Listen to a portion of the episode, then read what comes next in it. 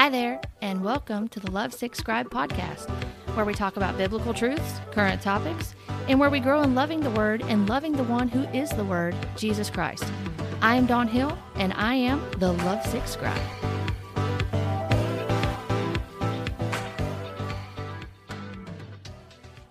Hey, y'all, thanks for joining me today on this episode of the Lovesick Scribe podcast. I had sent out a message last week on my social media and did a short video telling you ladies that I would like to hear from you. I would like to hear some of your questions, do a Q&A, maybe do this um, on a periodic basis. So that way I can also be addressing some of the questions or concerns that you have and even opening up to asking me some private questions within reason. And I got quite a few questions. Um, obviously, I'm not going to be able to answer all of them because I got so many. But there were a couple of questions, such as a question about um, the gift of tongues, I'll talk a little bit about that today. And I'm going to refer you to some resources that will be helpful depending on if you ask this question or maybe you've had this question on your own. But at any rate, I want to provide you some resources, give you some thoughts, scriptures to go to, and encourage you, as always, to do your own Bible study. Make sure you're in a local biblically sound church to where you can ask your pastor questions, ask the elders questions, and that you can also continue to grow in your fellowship with other believers and understanding things in a proper way. I'm going to answer eight questions today. Some of them I've combined a couple of them because they were linked together, but I'm going to answer these questions and I hope that it's helpful to those that ask the questions. And I hope it's helpful to those of you who maybe have questions and haven't had a chance to ask them. So let's go ahead and jump in. The first question that I was given was how to know God's will and how to pray. Now, I had a couple of ladies ask me about how to pray and also the question of what is God's will. So, some of you all know that in this movement, we are told many times that God's will is for us to heal the sick, raise the dead, cast out demons, cleanse lepers, without taking those scriptures into the appropriate context and the audience that Jesus was speaking to, and to take other things into consideration along with the understanding and the context of those passages. But many times we can struggle with understanding what is God's will for my life. If I'm not supposed to do these extraordinary things, and and I don't do extraordinary things, then does my life have any meaning at all? What is God's will for my life? Because now I'm struggling after coming out of this movement of the New Apostolic Reformation and wondering, what do I do? what is God's will for my life? And also praying. And that was a big one for me, um, struggling with how to pray, knowing uh, what biblical prayer looks like. I know I've shared that in the past in uh, interviews and in some of the other podcast episodes I've done but biblically praying was a difficult thing for me because I was one of those decreeing and declaring type of people. I was very much into that. And so when you begin to learn how to biblically pray, it doesn't look like it did in this movement. It's petitioning prayer. And so there's a few resources I want to recommend to you. And let me just say this too about these questions. Obviously, there's no way for me to be exhaustive about these questions. So I really want to touch on some things. And then from there, you may find some other helpful resources that I did not mention. But as always, you want to make sure that the resources that you're reading, whether it's a book somebody wrote or a reference, um, an article or a reference book of any sort, that you want to make sure that it's lining up with the proper context of scripture and that it's coming from a reputable source. Mm-hmm. For those who may be familiar with this book or may not be, one of the things I'm going to recommend to you first is this book right here. This is called Praying the Bible by Donald S. Whitney. And our church is actually getting ready to start this book this week um, as a congregation in reading this book, and we're reading it to our family and and doing a couple of chapters a week. I've known about this book for a while. My good friend and sister in Christ, Emily Massey, and myself, we both co lead a women's discipleship group. And one of the books that we suggest to them to consider looking at is this book right here, Praying the Bible. And the main teaching of this book is focusing on you and I praying the scriptures or taking a passage of scripture, particularly a psalm, and they go through here and talk about the psalms and why it's good to use those in your times of prayer. Now, I know that some of us have been accustomed to using verses in an unbiblical way and again, decreeing and declaring things, but this helps put things in a more biblical perspective for you and more appropriate. So they go through here on chapter three and talk about the method. Um, so they use Psalm 23, for example, and they say, You read the first verse, the Lord is my shepherd, and you pray something like this Lord, I thank you that you are my shepherd. You're a good shepherd. You have shepherded me all my life, And great shepherd, please shepherd my family today. Guard them from the ways of the world, guide them into the ways of God, lead them not into temptation, deliver them from evil. O great shepherd, I pray for my children, cause them to be your sheep. May they love you as their shepherd as I do. And Lord, please shepherd me in the decision that's before me about my future. Do I make that move, that change, or not? I also pray for our under shepherds at the church. Please shepherd them as they shepherd us. And they continue on talking about this, of going through the different verses, and that you can apply this in your prayer time and how that's appropriate to do. So I would really encourage you to get your hands on that book and read Praying the Bible. I think it'll be a good resource for you. There is a podcast episode recently done by Costi Hinn on For the Gospel that I listened to. It was very helpful, very encouraging. It's titled Spiritual Disciplines How to Get the Most Out of Your Prayer Life. And so I think that would be something good for you ladies to listen to. I think that you'll get a lot out of it and it will help you. It may answer your, some of your questions that you're having in coming out of this movement. And that's one of the biggest things I believe that many people struggle with in coming out of this is how do I pray? You know, it is such a switch when you come out of it and you're trying to figure out what does scripture have to say about prayer? How do I have a right mindset and a right posture before God in my prayer versus me thinking I'm the one that's the conqueror, I'm the victor, I'm the overcomer, and keeping my focus on self rather than on Christ. When in prayer, we are to come to Christ, we're to keep our focus on Him, which leads me to the next thing. There is an article, uh, Ligonier, and I'll share the link in the description below. But it's called ACTS. It's an acronym. I've talked about it before on other podcast episodes. ACTS stands for Adoration for the A, Confession for C, Thanksgiving for the T, and Supplication for S. Like I said, I'll share the link to that below in the podcast description, but I think you're going to find that very helpful. So when you think about this, essentially what you're doing is you're coming before God and you're offering up your worship, your adoration to Him because He's worthy of that. The next is confessing that we are to bring um, our confessions to God, recognizing that we are sinners and that we're in need of God daily. And that's a comforting place to be, and it's a good place to be to know that you are in need of God every moment, every every moment of every day that you're needing God and you need His help. You need Him to strengthen you. The T for Thanksgiving, we want to praise Him. We want to um, lift up His name, thank Him for His grace and His mercy that He's extended to us and then we want to supplicate and bringing our petitions to him. And and i mentioned recently about philippians 4 verses 4 through 6 i think those are really good about summarizing um, the this acro- the this acrostic of acts of how to pray. So i think these will be helpful to you. Now what is god's will for your life? What is god's will for my life? There's many verses that you can find on this. I'll touch on a few here. Um, but we want to do the will of god and the the ultimate will of God is for those who would repent and turn to trust in Christ for salvation and eternal life.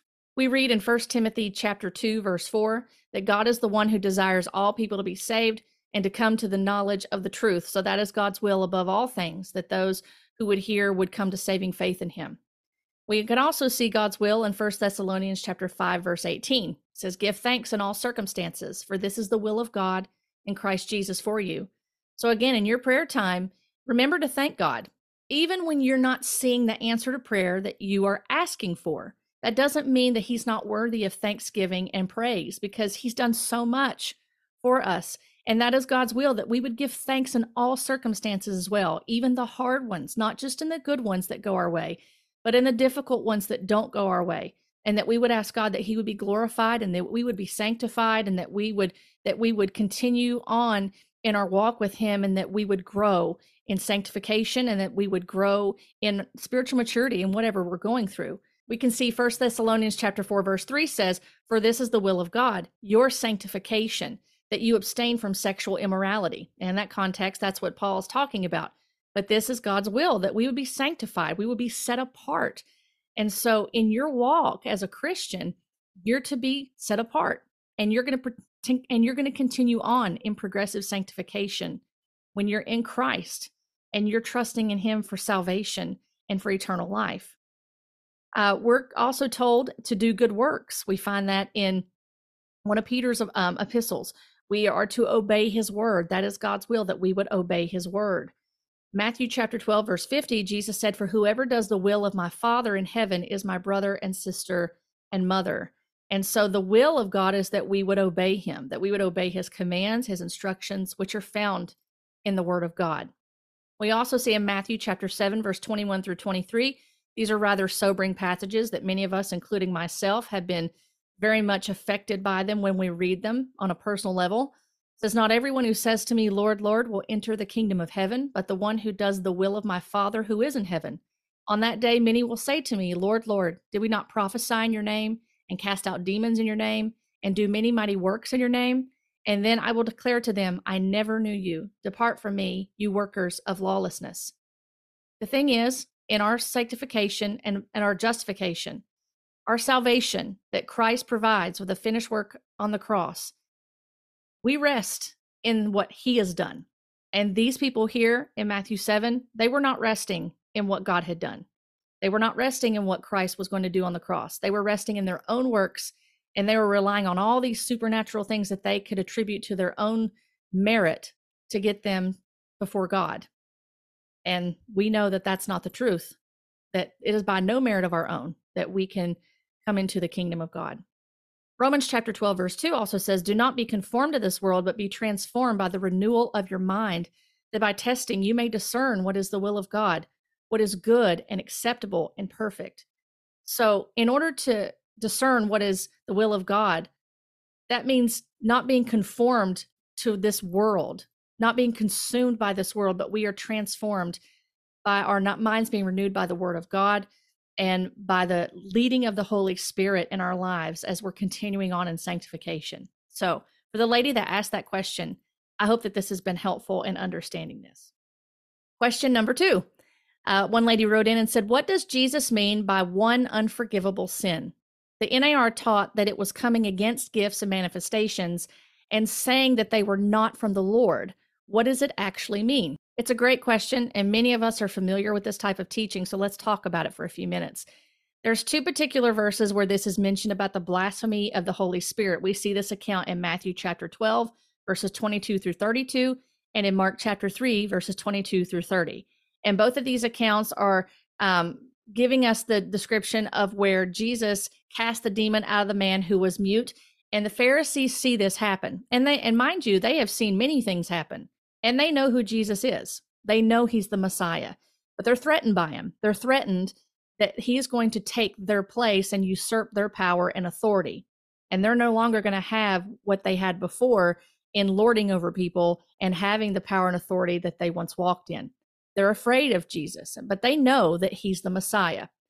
And the thing is, is that in his earthly ministry, when he was doing these things and they saw this, they were blaspheming the Holy Spirit. So when Jesus addresses this, they were attributing the, the acts of the Holy Spirit to Satan himself. And this was the unpardonable sin. The NAR, or the New Apostolic Reformation, claims this very thing when the gifts and manifestations are called into question. And many of us have heard this before that people are afraid to even test these things or question them because they don't want to blaspheme the Holy Spirit. And we need to keep these verses in context. Uh, we also need to remember that scripture calls us to test all things. So just because somebody says that's in the name of Jesus or that it's that by the Holy Spirit, we're still supposed to test the spirits according to 1 John chapter 4 verse 1. This is an instruction in scripture. So we are to do that. When claimed gifts do not correlate with those in scripture, and we are claiming a revelatory and authoritative status, it is more than fair to test these things in accordance with scripture. That actually glorifies God. We want to make sure that what's being done is glorifying God and testifying of Jesus Christ. And let me also say this too Jesus made it clear in the Gospels, especially in the Gospel of John, that when the Holy Spirit came, the helper, the comforter, that he would testify of Jesus. So we need to be cautious when there's something that's constantly referring back and putting its focus on the Holy Spirit rather than on Jesus Christ. It does not mean that the Holy Spirit is not important and significant in our lives. He is very much at work in our lives as a born again believer. He's not lazy and he's not inactive when we're not doing these miracle signs and wonders. In a true born again believer, the Holy Spirit is very much active. But the thing is, the Holy Spirit is not going to draw attention to himself. He is going to point back to Christ every time. So beware and be cautious when something is constantly driving someone to focus on the spirit rather than on the work of Jesus Christ. Question number three said, How long did it take to deprogram yourself? The Lord graciously delivered me from the hypercharismatic, prophetic, spiritual warfare movement about five months ago. I found a solid church and am taking a revelation precept study there. However, I'm finding that I have multiple layers of false teaching to peel back. It can be frustrating. And the second part of their question was Did people from your church try to find you when you left? If so, how did you navigate it? So I want to share a little bit about this. There were a couple of personal questions, which is perfectly fine. Again, I'm willing to answer things within reason as long as I don't get too personal, but I'm willing to talk about these things because I think it's helpful. And I, and I also want to encourage those that have come out of this. Um, when you come out of this, you initially feel so alone. There's so many emotions, so many thoughts that are going through your head. You're confused, you're angry, you're upset, you're you're hurt, you feel alone, you feel like you can't trust anybody ever again you're angry at yourself, you're angry at the leaders, you're angry at anybody and everybody that's in this movement. And so we want to keep things in perspective and realize that it's normal to have those emotions, but we also have to work through those things in a healthy way, in a biblical way. So it took a while, and I think it's different for every person in this quote unquote deprogramming. I know that I early on I used the term um, deconstructing and I know that that's a progressive type term, and some people don't like others to use that term because they feel like it's borrowing from the progressive movement. And I understand that. At the same time, there is a level of deconstruction that takes place. Not the deconstruction of your faith necessarily, though that does happen to some people, but there is a deconstructing of the things or tearing down of old teachings, old mindsets. And that takes time. It's kind of like an onion and peeling the layers back. And as soon as you think you've dealt with a layer and you're okay, another layer rises to the surface and begins to bring the tears and it brings all the emotions and the frustration and repentance a lot of times and, and asking God to forgive us. But we can trust that God, when we come before Him and we are broken because of our sin, that He forgives us. He forgives us for those things and by his spirit, he helps us to walk in the way of truth that's found in his word. So be encouraged by that. But it, it took me a little while. Uh, when we first came out, it wasn't because I came out and I immediately said, Oh, I know all the answers and I know what I was part of. I was very confused when I came out of this.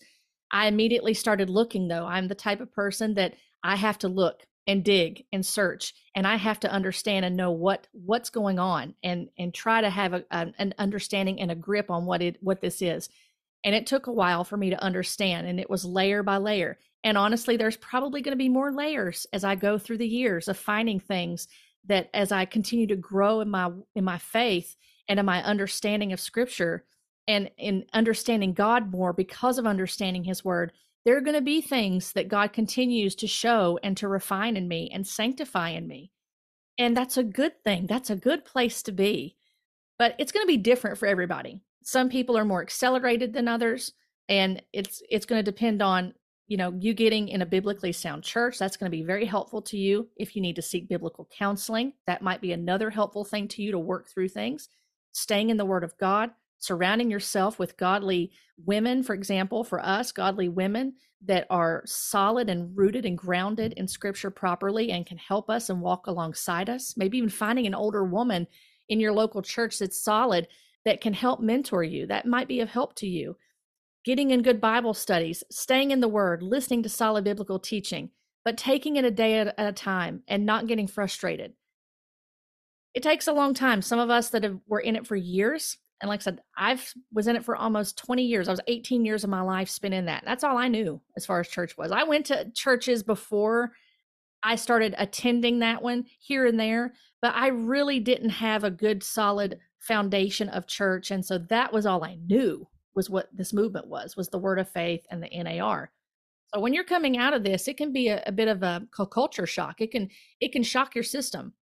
And you can have a multitude of questions and feelings and you don't know how to function and, and work through it. And that's why it's good to not try to do it by yourself. If you're in a good solid church a local church i would encourage you when you have questions talk to your pastor. I have women that reach out to me quite often and there's been several times when they start asking me personal questions or more in depth questions. I always tell them to go back to their pastor. If they have a, a solid biblical pastor, they need to counsel with their pastor because I'm not one. I'm merely a sister in Christ walking alongside that woman, and I want to help in any way I can. But ultimately, the that they need to go to a solid authority in the Word of God, and that's their pastor. And obviously, they need to listen to their husbands um, when they're also rooted in the Word of God and and seeking proper biblical instruction. That's very much um, a must for us that we need to be doing that. Um, the other part too, did uh, people from your church try to find you when you left? And if so, how did you navigate it? Very few people uh, reached out. Um, and that's different for everybody. I know of some women that everybody cut them off. There were a lot of people who cut me off uh, when we left, a lot of people that I was friends with on social media that blocked me or unfriended me or just kind of ghosted me and didn't want and just listened from afar. Some people didn't unfriend, but still the relationship diminished greatly.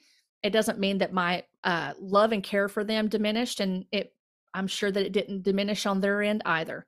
But at any rate, there are relationships that are drastically affected. Uh, I remember one individual in particular that I won't say his name because he has passed away, and I just don't. I want to be private about that. But it was shortly after we left that uh, one individual came to our home and he wanted to know why we left. And so I was able to talk with him and just share with him. Uh, it was not something that I sought other people out to talk about because it was it was a difficult time. But we did have people that sought us out. We had a few people that um, that talked with us when we were finally exiting the movement completely and cared and, and were respectful and wanted to have conversations with us, but those relationships still suffered as well. And that's part of this. It doesn't, like I said, it doesn't mean that you don't stop loving people or that they stop loving you. But sometimes there are relationships that can't continue past that certain point because we have to go and walk in what scripture says to do and continue on in learning and understanding and growing what his word says. Um, so that was a great question. I appreciate that question. Question number four. My husband and I were in an NAR based church for 12 years. My husband was the worship leader there as well. And they had some experiences that they're trying to understand if they were biblical or not. They gave two examples. The first example was the husband went through the Bethel Worship School when it first opened up online. And during a session one night, the husband asked God to hear his voice audibly. The next thing he heard was a voice telling him that his wife was pregnant and that was a Friday night and she took a test Sunday and it was positive. What are we to make of that? Is her question. Another time, this lady also said that there was a woman at their church prophesying over them because one of their children had to have a procedure done. And she said there would be a doctor there with all red shoes on who would be with their child the whole time. And she said when they got to the hospital, the anesthesiologist who would accompany her child had all red shoes on. This sister said, My husband and I have repented of the things we did and said in the Lord's name and for being ignorant of his word. But these two things that happened have now confused me. This was another great question that I got. And many of us who are in this movement can attest to having real experiences, such as visions, dreams, hearing voices, many things that we can attest to that were real experiences for us. Um, these things can bring confusion and even serve as a distraction, in my opinion. And I can speak to that personally. This is something I've not shared a lot about, but I'll share it here and um, just to be accountable to it as well. So, about a week, week and a half before everything kind of broke loose in 2019 of what happened with my family, I had two dreams. Now, mind you, at the time, I was under the impression and belief that I was a prophet of God. I was a Shamar prophet. Um, prophesied over by the apostle I was under that I was a Shamar prophet, which, if y'all don't know what that is, that's a prophet that issues warnings, and that I was going to be called as a national prophet to the United States. I was prophesied that in 2017. Anyway, that's beside the point. So I was under the impression I was a prophet. I had dreams, I had visions, I I heard angels singing. I mean, there were so many things that happened I could tell you about that were real but the thing was, is that I had to take those things back to scripture. About a week, week and a half before all this stuff eh, got blew up uh, in this situation that led to us having to leave, I had two dreams, and they were back to back dreams. And the first dream, uh, consisted of some imagery that uh, I was watching the leader that I was under. He was posing in front of the paparazzi and he was on a red carpet and roped off, and he was inside this hotel foyer. And I was on the outside talking to his wife, and I knew what was going on inside. And then I went and went to this room in the next part of the dream, and I was tending to a small plant. And that was the dream. That was it. And then right after that dream was the next dream where I was walking through a, the woods at night and I was going by these big, tall trees that were humongous. And this one tree was laying down flat and it was really dark. And I had this thought I've got to get out of this forest, I've got to get away from this place. And I looked back at the root system of this tree that had fallen, and there were spiders crawling in it. So I had these dreams, not even thinking about what happened and then everything that happened and we we left in may of 2019 everything started happening in february of 2019 leading up to us leaving in, in may of 2019 on mother's day and i remember for quite a while i would think on those dreams i would think what was that? What in the world was that? What was it my subconscious that knew something was wrong was it a warning from god what was this was where did this come from and it racked my brain because I was one of those people too that I had very vivid dreams. And there was a question, by the way, that uh, a sister in Christ asked about dreams and visions and asking about Joel 2. And so I'm going to save that for next week about dream interpretation and things that are taught in this movement. I'm not um, I'm not endorsing dream interpretation. So don't don't hear me and think that I'm in, uh, endorsing that because I don't. I think that those are huge distractions and it's veering people away from scripture and they're not resting in the sufficiency and the um, the authority of God's word. So there's this craving for always wanting something more and going outside the Bible, and that's dangerous to do. At any rate, these dreams kind of haunted me for a while because I thought I didn't understand them. And there's so much imagery that's focused on this movement and people assigning names uh, and meanings to things and interpretations, but the but it can be multiple different interpretations. It's really not helpful. Um, and I had to come to the terms of a few things when it was all said and done. Um, I had to come to the terms with these dreams and ask if they drew me closer to Christ or if they were pointing to trust in a personal experience. Uh, my pastor was also very helpful when we found a, a, solid church to go to that did not have any of the residue and the, and the remnants of things that we had come out of because I, I personally was really struggling with those things and wanting to have anything to do with those things. Uh, my pastor was willing to discuss these matters with me, and he was very gracious with me and patient and listening, and he helped me through it. Um, he and his wife both did. And he reminded me that it was not the dreams that saved me, it was Christ. Because I think a lot of times we tend to focus on these experiences and there's also this desire that we have, especially as women, that we want this intimate relationship with God. We need to know that he knows us, that he that he personally knows us by name and that he cares about our lives. And you know what? You don't need some extra biblical personal experience, a supernatural encounter to know that God cares about you. That's why you need to stay in scripture. That's why I need to stay in scripture because it reminds us of his care for us, that he loves us. Those that are, when we are in Christ, he loves us. He loves us. For those who are in Christ, he has a love for us. He cares for us. He wants us to cast our cares on him. He wants us to come to him in with our prayers, with our needs. He wants us to come to him with our the desires that we have and to make sure that they are what is in, uh, in his will as what we talked about a little bit ago what's in his will for our life. And he wants us to have that relationship with him. And his word sufficiently tells us how he feels about us how he views us in light of his son um the promises that he has for us in light of the finished work on the cross. There's there is a relationship there.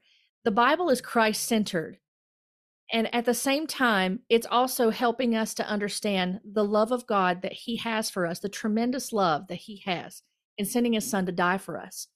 So, if I can encourage you in that, I would tell you that it's really important that we don't rest in our personal experiences. Um, when we ask for such experiences in our lives, we need to be aware that counterfeits and deception can come to us. So when we're asking, Oh, I want to hear the audible voice of God, just be aware that, and it's not to scare you, but just be aware that the enemy can easily counterfeit those things and make, and as we know, can deceive people and make people think that they're hearing the voice of God when they're not. And they're hearing things that are even contradicting scripture. Just so important that we get back to the word of God in context. So, could God speak to someone through a dream? Yes, but that is not normative. And that's the other thing too in this movement is these things are made to be normative and even more so you will hear teachers say if you don't hear the voice of God for yourself or you don't have a relationship where you hear from the Holy Spirit every day, or you're not having dreams and visions, then you need to check and see if you even know God at all. And that's not what marks you as a Christian. We're not told to seek after these things and, and to make sure that that's what defines us as a born again believer. Uh, these things are not normative. And we can know that God personally knows us by what his word says on the matter when we begin to seek more revelation outside of his word, we actually diminish the word he has given us and that he has revealed through his son, Jesus Christ. We are not told to hold on to or to trust in a personal experience. We are told to trust in Christ alone. Peter helps us remember this in 2 Peter chapter 1 verses 16 through 21. I want to read that right now. The Apostle Peter says, For we did not follow cleverly devised myths when we made known to you the power and coming of our Lord Jesus Christ.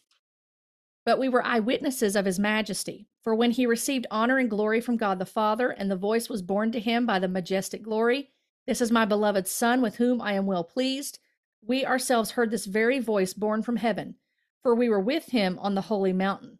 And we have the prophetic word more fully confirmed to which you will do well to pay attention, as to a lamp shining in a dark place, until the day dawns and the morning star rises in your hearts, knowing this first of all, that no prophecy of Scripture comes from someone's own interpretation. For no prophecy was ever produced by the will of man, but spoke by God as they were carried along uh, by the Holy Spirit. So I want you to be encouraged when reading and hiding his word in your heart that if you trust in him to save you and to give you eternal life. He knows you and he will keep you. And there is no supernatural experience that's going to define you as a born again believer, except the fact that he has brought you from death to life. That is what marks you as a Christian, his finished work. No amount of supernatural encounters that you can lay claim to are going to define you and mark you as a born again believer. And if those are the things that people rest in, then that's problematic. Now, this sister was asking about this, and this is a I think this is a common thing that many of us have tried to grapple with is that we have these experiences and they were real. And we need to be okay with taking every one of them to scripture, testing them in accordance with scripture, reject the ones that do not pass the test of scripture. And the others, when we don't know the answer, we just say, God, it doesn't matter because I trust you. My trust is in you and your work on the cross, your gospel, and what your word actually says and already says. And these things don't define me, and I don't need them. And I don't need these experiences to know that you care about me and you know me personally. So I hope that that's helpful. And I would also say, too, that we have to also be aware that there are things in the new age and the occult with psychics and things that they can be accurate as well. So just because it's accurate doesn't mean it's coming from God. Question number five came in from a sister. She says, Are there Christians who love the Lord but who are deceived themselves or are they total fakes, or is it a little bit of both? And are people who follow NAR teachings in danger of hell slash losing their salvation? I followed these teachings for years, and so did my sister. She still does. And you always hear about people who don't read their Bibles, and that's why they fall into deception. But we were saved directly into the NAR slash charismatic way of Christianity another great question. And again, I appreciate every one of you all that sent in questions and asked these things because I think it's going to help others. So you're helping others in addition to also, hopefully, this is helping you. I'm, I'm really hoping it is. So I believe there is a mixture going on. I think that this question is a good question, but it's not a, um, a clear cut in a way because I believe that there is a mixture of people in this movement. I believe that there are those who are truly born again. but they are deceived. I believe that. I believe that they have um, followed in these ways and they have not tested things according to scripture and they have been deceived. And I also believe that God is faithful to bring those who are his out of such beliefs. And once you realize that these teachings are not honoring Christ, they're aberrant teachings, false teachings, some of them are even going into blasphemous, heretical teachings, depending on the doctrine that's being taught. God is faithful to bring his people out of it. You cannot stay in these types of teachings when you know the truth. You simply cannot. I want to read to you from John chapter 10, verses 1 through 5. I love the chapter in John 10, but I think that you'll find this helpful and applicable here. Jesus says, Truly, truly, I say to you, he who does not enter the sheepfold by the door, but climbs in by another way, that man is a thief and a robber. But he who enters by the door is the shepherd of the sheep. To him the gatekeeper opens. The sheep hear his voice, and he calls his own sheep by name and leads them out. When he has brought out all his own, he goes before them, and the sheep follow him, for they know his voice. A stranger they will not follow, but they will flee from him, for they do not know the voice of strangers. And I believe that's what happens in this movement is that when you begin to realize that you're walking in false teaching and that you're on a cliff and you're getting ready to fall off as a sheep, and the shepherd comes after you, and I can attest to that, that you will not listen to the voice of strangers any longer that are that are saying things contrary to what the word of God is saying that they are not testifying of the truth of God's word. You won't listen to them. You're going to listen to the shepherd. You're going to listen to this word this written word that he's given us. It's a living word. I also believe that there are tares among the wheat in this movement. We know about the parable of the tares and the wheat that the tares look very much like the wheat um, and that they're growing together, that they're not going to be dealt with until the end. Uh, the concern that many of us have regarding this movement is the contortion of the gospel of Jesus Christ. When the full gospel is said to be miracles, signs, and wonders, this is adding to the gospel. When God is misrepresented by teachers and others from the scriptures, this is a concern, and this should be most definitely a concern. When there is bad fruit that is cultivated repetitively, then we need to ask tough questions. A good tree is not going to bear bad fruit. So we need to be willing to ask the questions when there's not good fruit coming from the tree. And let me just say this some people want to say the fruit is how many miracle signs and wonders I've done. I think that's also, we need to be cautious about that. Again, when we go to Matthew 7, there are people that are going to claim they have all this fruit and even Jesus goes on in Matthew 7 to talk about fruit right after this about a good tree bearing good fruit and a bad tree bears bad fruit, that they can't do the opposite of what they are supposed to do. We need to be aware when someone is claiming fruit in their works that they say they can produce and the amount of people they've healed and the amount of people that they've um, uh, saved and the amount of people that they've um, raised the dead and and done all all of these things False teachers can claim that too. False prophets can do that. So we need to, to definitely ask the questions. There are also those who embellish or fabricate things in this movement. There are people teaching things for shameful gain and popularity. There are people that are falling prey to peer pressure when they're in these mass gatherings and they see people fall down or they they want to prophesy or they, they're giving in to the peer pressure to please the leaders or to do what others are doing so that they don't uh, so that they're not accused of not having the holy spirit. It could be someone that is um, falling prey to that pressure or it could be people that are embellishing and fabricating so they can gain an audience and they can grow wealthy in what they're doing and they can have masses of popularity around it paul issued a sobering thought to the corinthian church in 2 corinthians chapter 13 verse 5 he told them to test themselves to see if they were even in the faith we should not be afraid to do the same. And the first thing we need to be certain is intact is our understanding and in our belief that the pure gospel in accordance with scripture. That is the first thing. The foundation must be certain that upon which we stand. If we do not understand our need for Christ and why he died for us and from what we have been saved, then we are in danger of following another gospel and another Jesus.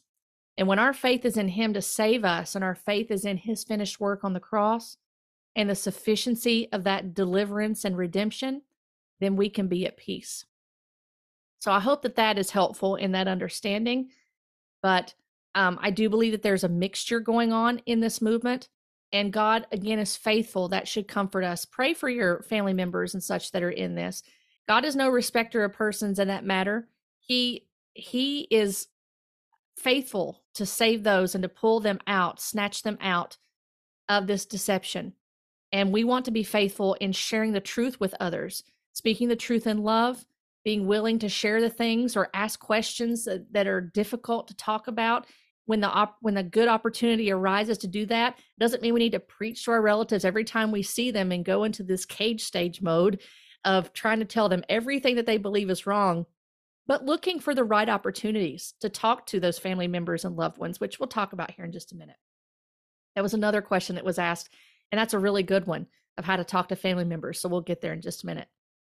Question number 6 I really struggle to understand the concept of speaking in tongues in the Bible as a whole as a result, when people speak in tongues over me at church, a relatively new happening, I feel really uncomfortable. People have sent me scripture advising it's biblical, but I keep coming back to this suspicion that the concept of biblically speaking in tongues is being misinterpreted and misused. I have prayed for answers, but still always end back at the same suspicion. Please, any biblical insight would be greatly appreciated. I think a lot of us have called that into question. That was one of the things that really was a huge um, stumbling block, I guess you could call. um, that was a huge thing for me in my life because for 15 years of my 18 years in that movement, I sus- subscribed to a private prayer language. And I'm actually going to refer you to a resource page that I have. And so, for you ladies that are interested and may not know about it, I have a resource page on my blog. You can find it on lovesickscribe.com forward slash resources. It's a post NAR page that I created uh, in order to help women that are coming out of this because I would have wanted the same thing. And so what I've done is I've got the gospel on there. I've got some reputable women that you can glean from, such as Susan Heck, Michelle Lesley, Amy Asprey. There's also a link to a, a discipleship group that Emily Massey and myself co-lead, as I mentioned. It's free and it's a women's support group. Um, there's going to be lots of links to suggestions on there, book uh, book suggestions, articles but I have subtopics listed on there and I add periodically when I find good resources that may be helpful for having to work through these things. I will post the links and things under those subtopics. Well, I have a subtopic called tongues. So you can feel free to check that out and you may find it helpful to you. And I've also discussed this in a couple of podcast episodes. So I will list those in the description below, along with the web link to my resource page. Now, that being said, and I know that there are people who are going to disagree with uh, my changed view on tongues because I do not subscribe any longer to a private prayer language and I am spirit filled. So I don't have to speak in a private prayer language to prove that I'm spirit filled. Again, spirit, I will talk about that in just a minute, but there's this misconception that people who are speaking in tongues in their private prayer language, those are the only spirit filled people, and everybody else is the frozen chosen. And that ain't right. So it is important that we pay attention to what tongues were in Acts 2. This is the thoughts I'm going to offer to you. And I would encourage you to check out those links I have on there, some articles and things I found, videos that I think will be helpful to you. Um, we need to be honest and to see what these were when Acts 2 happened at the day of Pentecost. What were these tongues that were in Acts 2? They were known languages in the earth, unknown to the speaker and the Holy Spirit supernaturally gifted them with the gift of tongues to proclaim the works of God. And from there, Peter preached the first sermon and presented the gospel, and 3,000 souls came to saving faith in Christ that day. Now, the other thing we need to note is the audience in attendance. Whose languages were being spoken that day? Different dialects of Jewish people. So we need to understand that. We need to consider what Paul said about tongues in 1 Corinthians 14 and his reference to Isaiah 28, verses 10 and 11. In light of all that, we need to ask where in Scripture we see a private prayer language explicitly mentioned. And we also need to honestly consider the history of the Pentecostal movement with Charles Fox Parham and how the definition of tongues changed in the early 1900s to include a private prayer language. We also need to consider that Jesus did not speak in tongues. And he had the Spirit with full measure. He also did not instruct his disciples to pray in a private prayer language. And we also need to ask why the Holy Spirit would mimic something that other false religions do. We need to keep that in perspective of the fact that there are false religions that also attest to having this the ecstatic utterances of speaking in tongues. Why would the Holy Spirit mimic something like that? These are all things I, I want you to consider, really consider them and work through them. And, and don't be afraid to go to scripture to look at them. Scripture helps us to see that speaking in an ecstatic utterance does not define one as being spirit filled. The Holy Spirit comes to indwell us and regenerate us at the moment of salvation. And as and after that, as he continually fills us throughout the process of sanctification and being conformed to the image of Christ, we grow in spiritual maturity. We are assured of being spirit filled by God's work in our lives and bearing good fruit because we abide in the vine. It's talked about in John 15. And you can see the, for example, the um, the reference of Ephesians 5:18, where Paul tells them to not be drunk on wine, but be filled with the Holy Spirit. Many of us have been taught that that's in um, accordance with the baptism of the Holy Spirit. That is not what that's talking about. If you even look at the meaning of that word filled there, it's talking about a continual process. And this is pointing us to sanctification. This is pointing us to being conformed to the image of Christ in growing in spiritual maturity. I hope that that perspective is helpful. But again, I would refer you to the links. There are biblical scholars that I've listed some of their articles, videos, and things that I think you'll find extremely helpful. And there's a couple of videos I have listed there from Andreas Widget and Daniel Long, who talk about the history of tongues in the Pentecostal movement.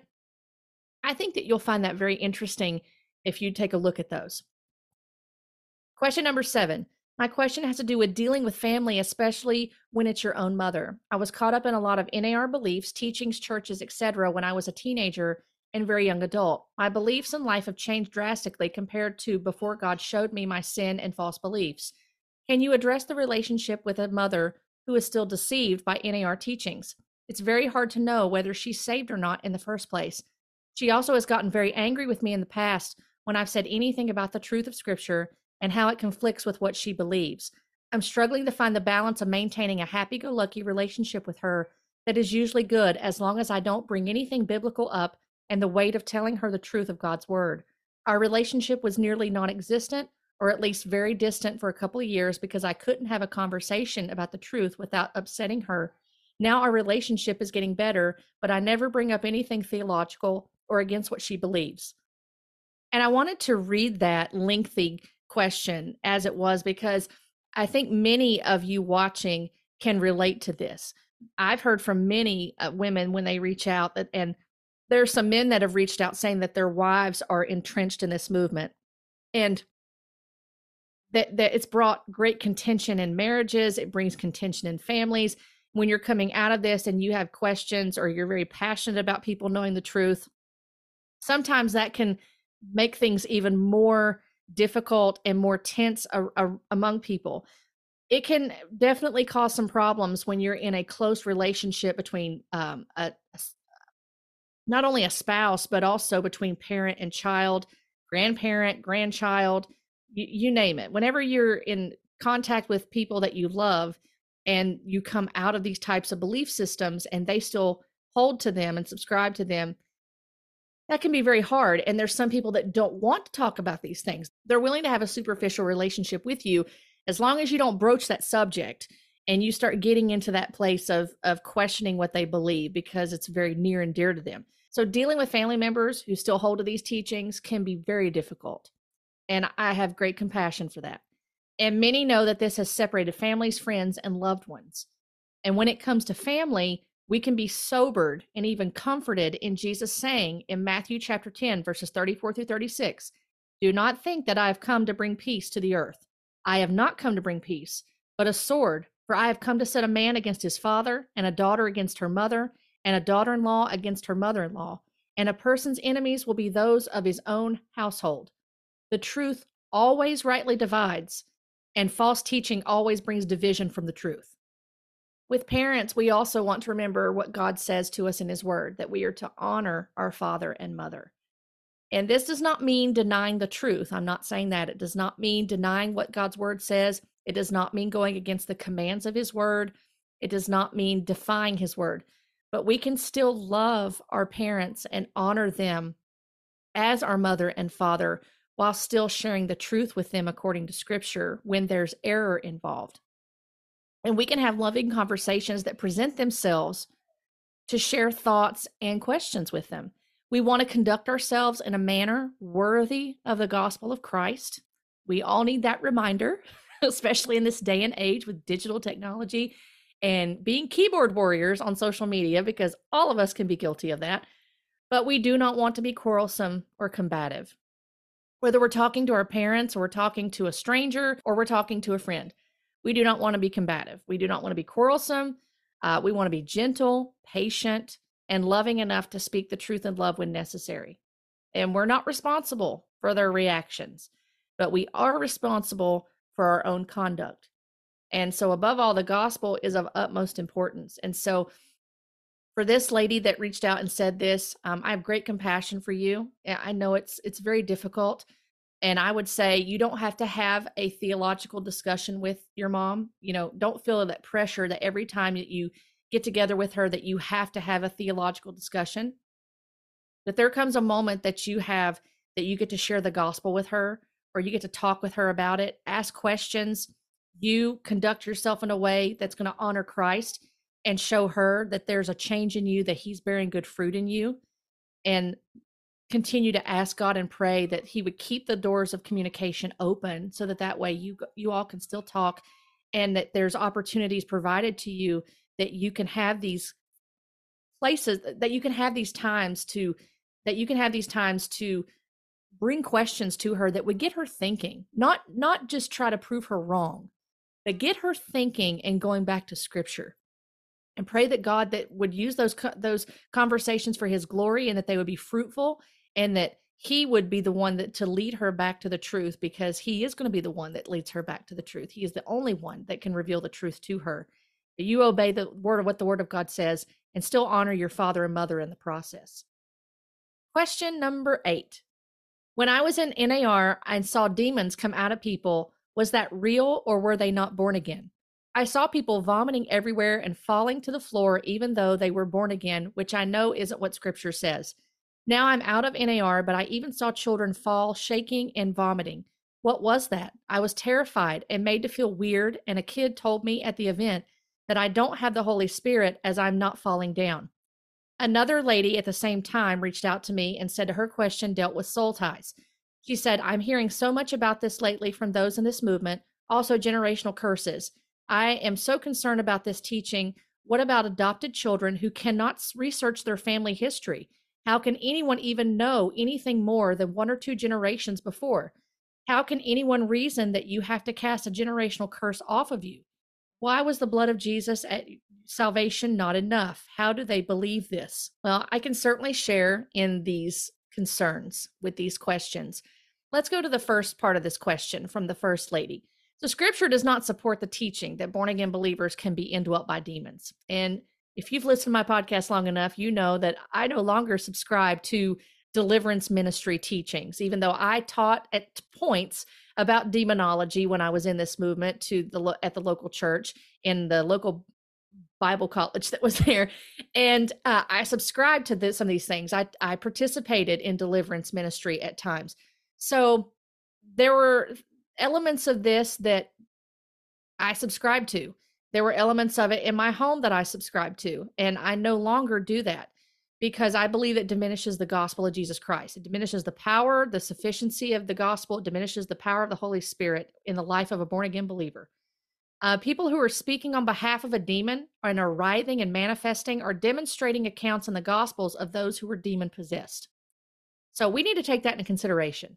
And again, if you've listened to my episodes at all, then you'll know that um, even some of the biblical scholars that I pointed out in their articles that they've written, they've mentioned about that Greek word that's used in the Gospels only to define someone as demonized or demon possessed.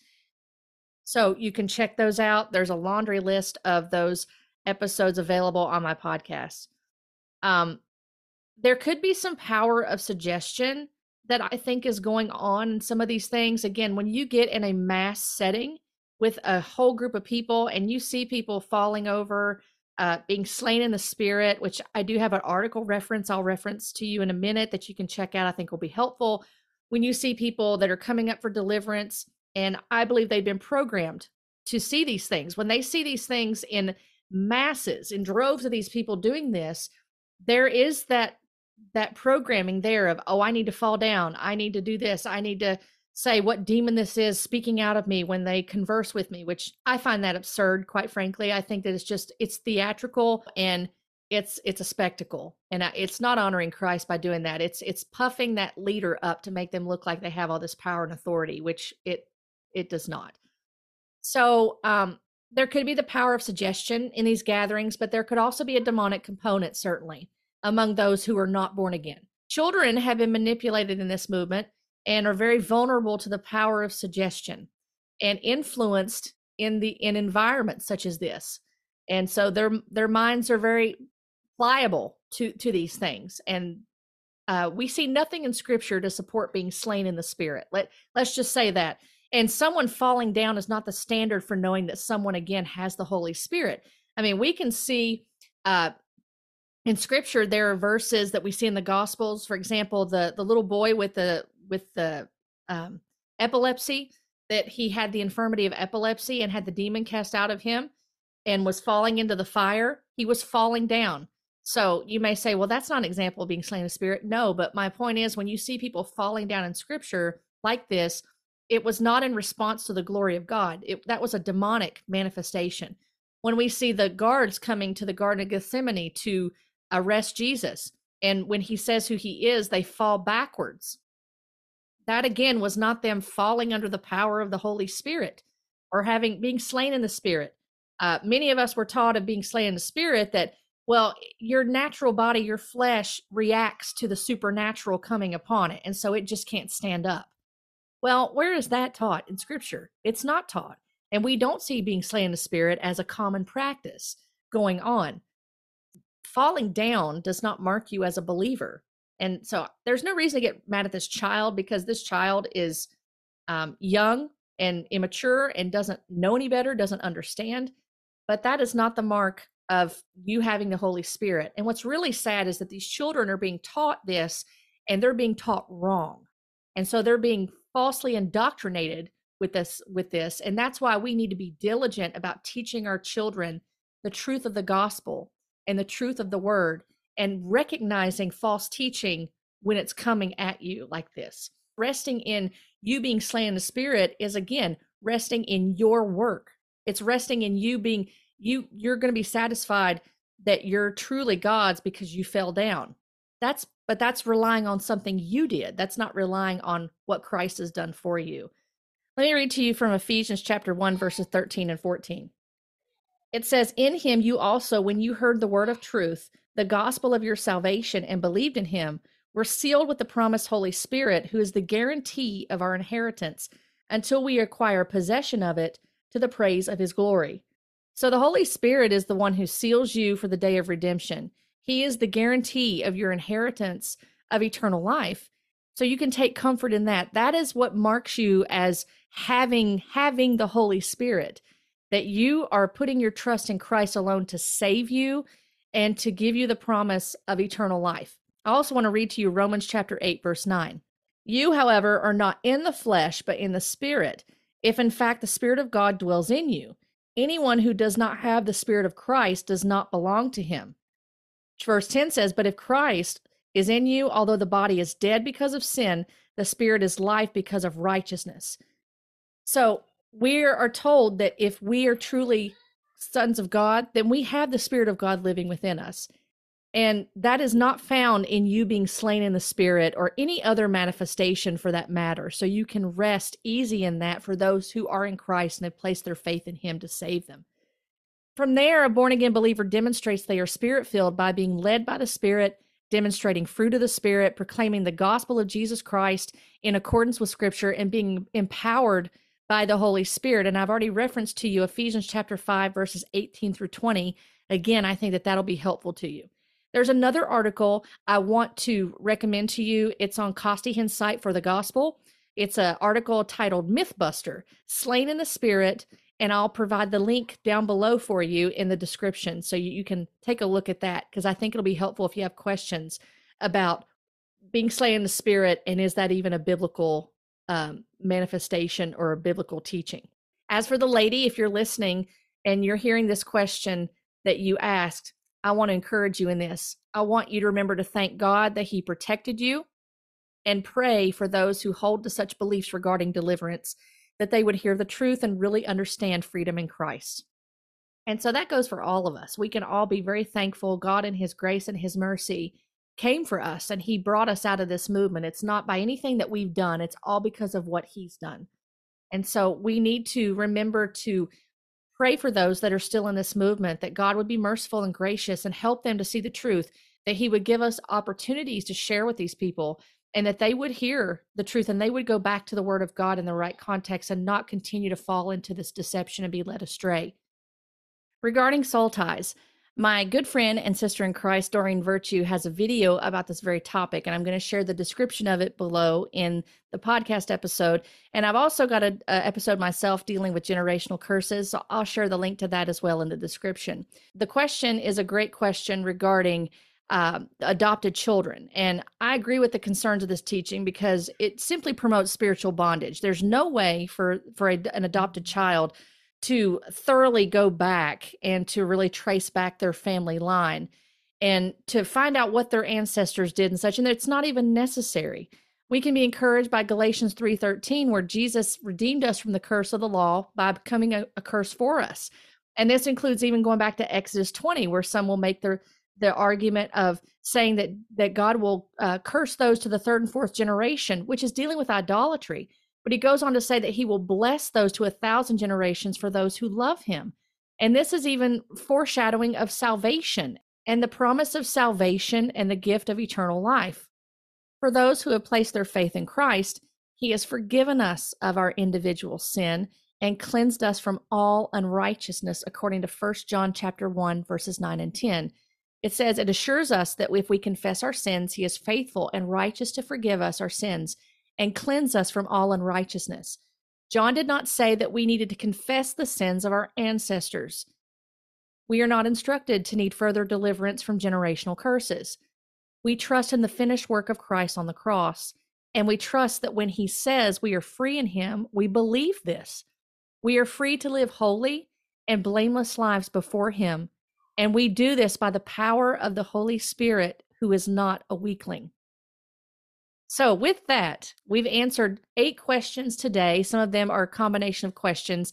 There were a few other questions I had. Uh, one about worship what is worship? And um, dealing with the prophetic, also dealing with dreams and visions. As I said, there was another one about a specific teacher. I think those are all really good episodes to do in and of themselves. So don't be discouraged. And if I didn't get to your question, or maybe I didn't receive it, or whatever, just double check with me if if I didn't answer your question, um, and please feel free to offer feedback. If I didn't answer it thoroughly to where it answered your question, um, let me know, and I can try to see if I can find you some some um, reputable resources that may help in more in that matter. So thank you for listening today. I appreciate all of you all that sent questions in. I want to encourage you to, to continue to abide in the Word of God. This is our final authority. This is where our foundation rests. This is the final authority upon which we rest for the truth. Um, and I enjoyed being with you all today, as always. And I look forward to our next time together as we cover another topic. And until that time, be blessed today by the truth of God's Word. Thanks for joining me on this podcast. If you would like to connect with me, you can find me on Facebook and Instagram. You can also email me at dawn at lovesickscribe.com. If you've enjoyed this podcast, I hope you'll consider leaving a five star review and that you'll even share it with others who may benefit from the information provided. If you also like reading, you can subscribe to my blog at lovesickscribe.com, where I release weekly blogs that correlate with the podcast episodes. I've enjoyed our time together today, and I look forward to our next time together as we dive into biblical truths, current topics, and where we grow in loving the Word and loving the one who is the Word, Jesus Christ. Blessings to you.